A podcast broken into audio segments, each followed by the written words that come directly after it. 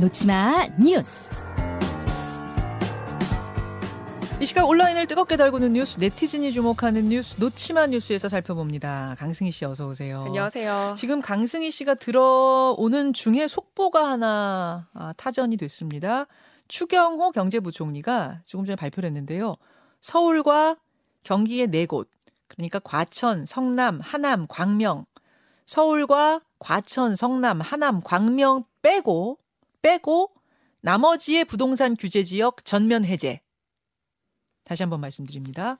서울, 과천, 성남, 하남, 광명만 빼고 다른 부동산 규제 지역은 전면 해제한다.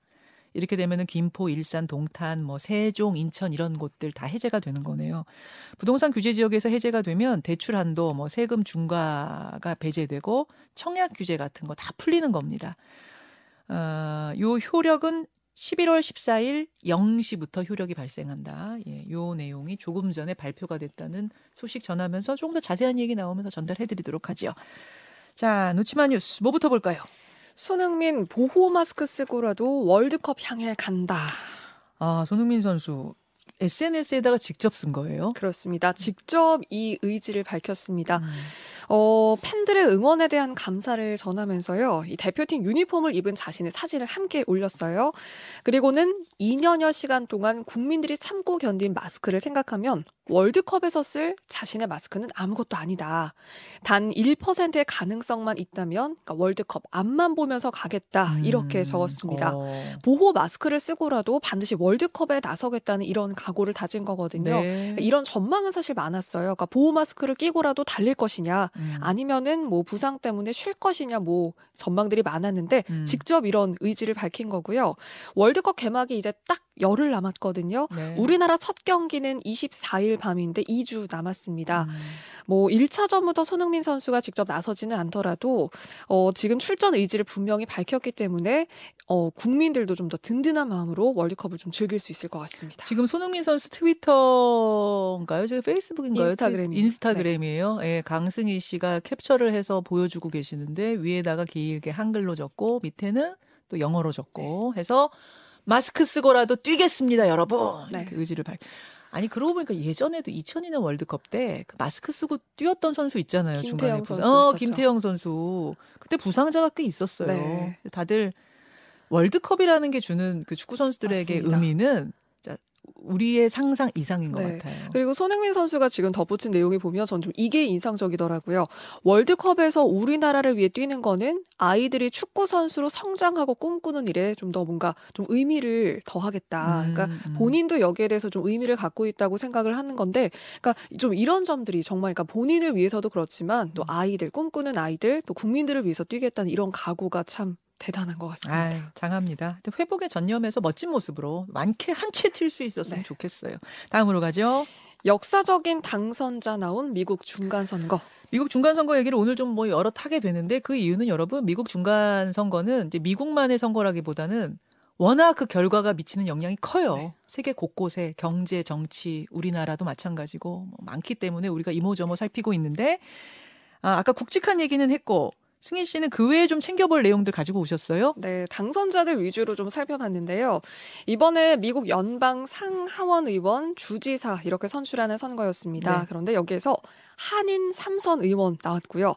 그리고 음. MZ 세대 그 중에서도 Z 세대 나왔고요. 부녀 주지사 네. 또 동성애자 흑인 이렇게 범위가 정말 다양한 그런 지금 당선자들이 나왔습니다. 예, 우선 한국 함께 삼선 하원 의원 탄생. 네. 26년 만이거든요. 음. 뉴저지주에서 당선된 민주당의 앤디 킴 의원인데요. 삼선 중진 대열에 올랐기 때문에 당 지도부에도 입성할 수 있지 않겠냐. 음. 이런 지금 한인 사회에서는 기대감도 나오고 있고요. 네. 그리고 메릴랜드주에서는 처음으로 흑인 주지사가 당선이 됐어요. 아프간 전쟁에 참여했던 대위 출신이라고도 하고요. 음. 정치 경력이 전혀 없습니다. 없습니다. 그런데 유명 정치인들 누르고 경선에서 후보가 돼서 지금 주목을 받았고요. 그리고 음. 오바마 전 대통령이 지지를 하기도 했고요. 그래요.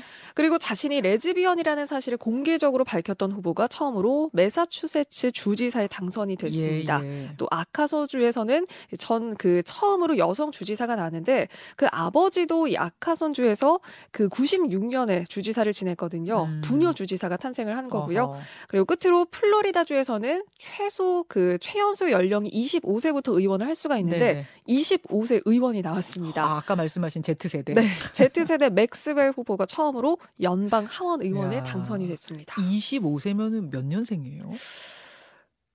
계산이 금방 안 돼. 90 예. 알아서 밖에서 좀 해주세요. 98, 8년생? 98년생 되나요? 네.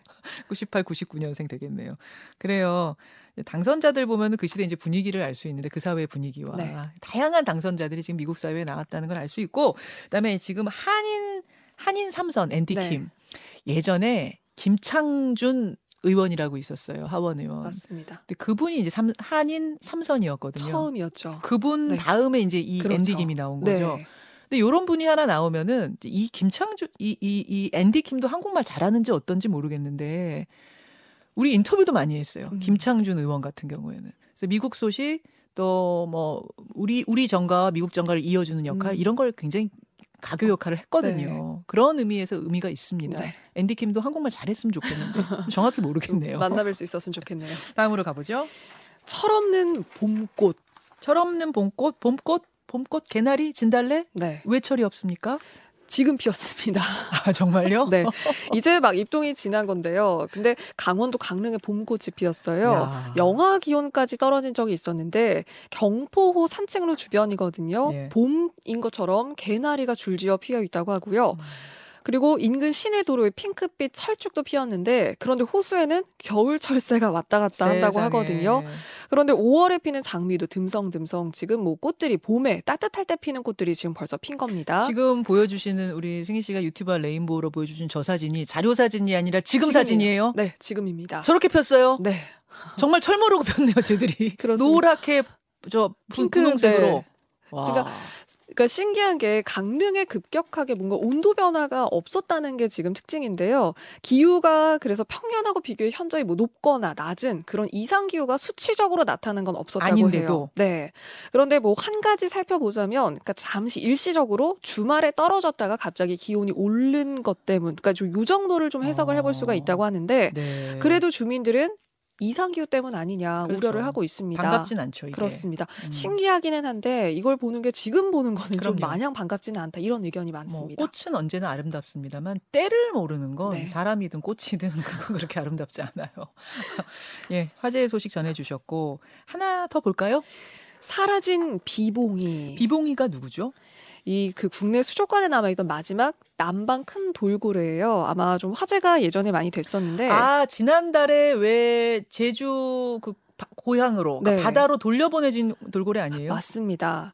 그런데 지금 한 3주 정도 지났는데 그러니까 3주 만에 지금 생사가 확인이 안 되고 있어요. 어. 지느러미에는 위치 추적 당- 장치 그 GPS를 달아놨거든요. 네, 그런데 네. 지난달 15일 새벽을 마지막으로 신호가 잡히질 않고 있는 겁니다. 어. 그래서 지금 가능성은 여러 가지가 있는데요. 우선 돌고래 그 비봉이가 활발하게 움직이고 있을 가능성과 빨리 유영을 하다 보면 GPS 신호가 잡히지 않을 수도 있다. 너무 빠르면 네. 음. 그게 있고요. 그 다음 에 GPS 자체가 제 기능을 못 하고 있을 가능성, 뭐 배터리 문제나 아니면 GPS가 떨어졌을 가능성도 있는 아, 거고요. 아. 그리고 하나는 비극적이지만 이 비봉이가 사망을 해서 물속에 가라앉았을 가능성도 지금 조심스럽게 나오고 있습니다. 근데 사망해서 물속에 가라앉으면 그, 그 지점에서 위치 추적 장치가 계속 어쨌든 잡혀야 되는 거 아니에요? 그렇죠. 그리고 이 사망했을 땐 물이 물 아래로 가라앉는데 시간이 일시적으로 지나면 이 사체가 물 위로 뜨죠, 떠오른다고도 하거든요.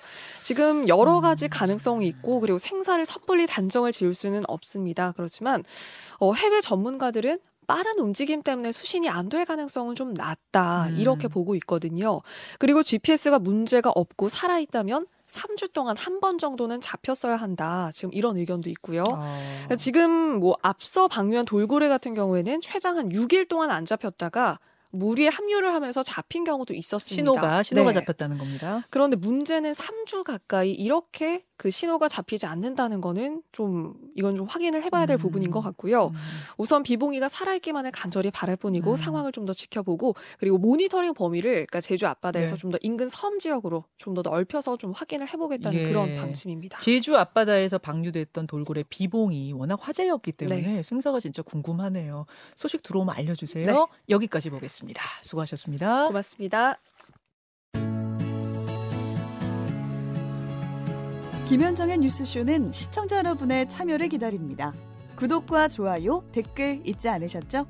알림 설정을 해두시면 평일 아침 7시 20분 실시간 라이브도 참여하실 수 있습니다.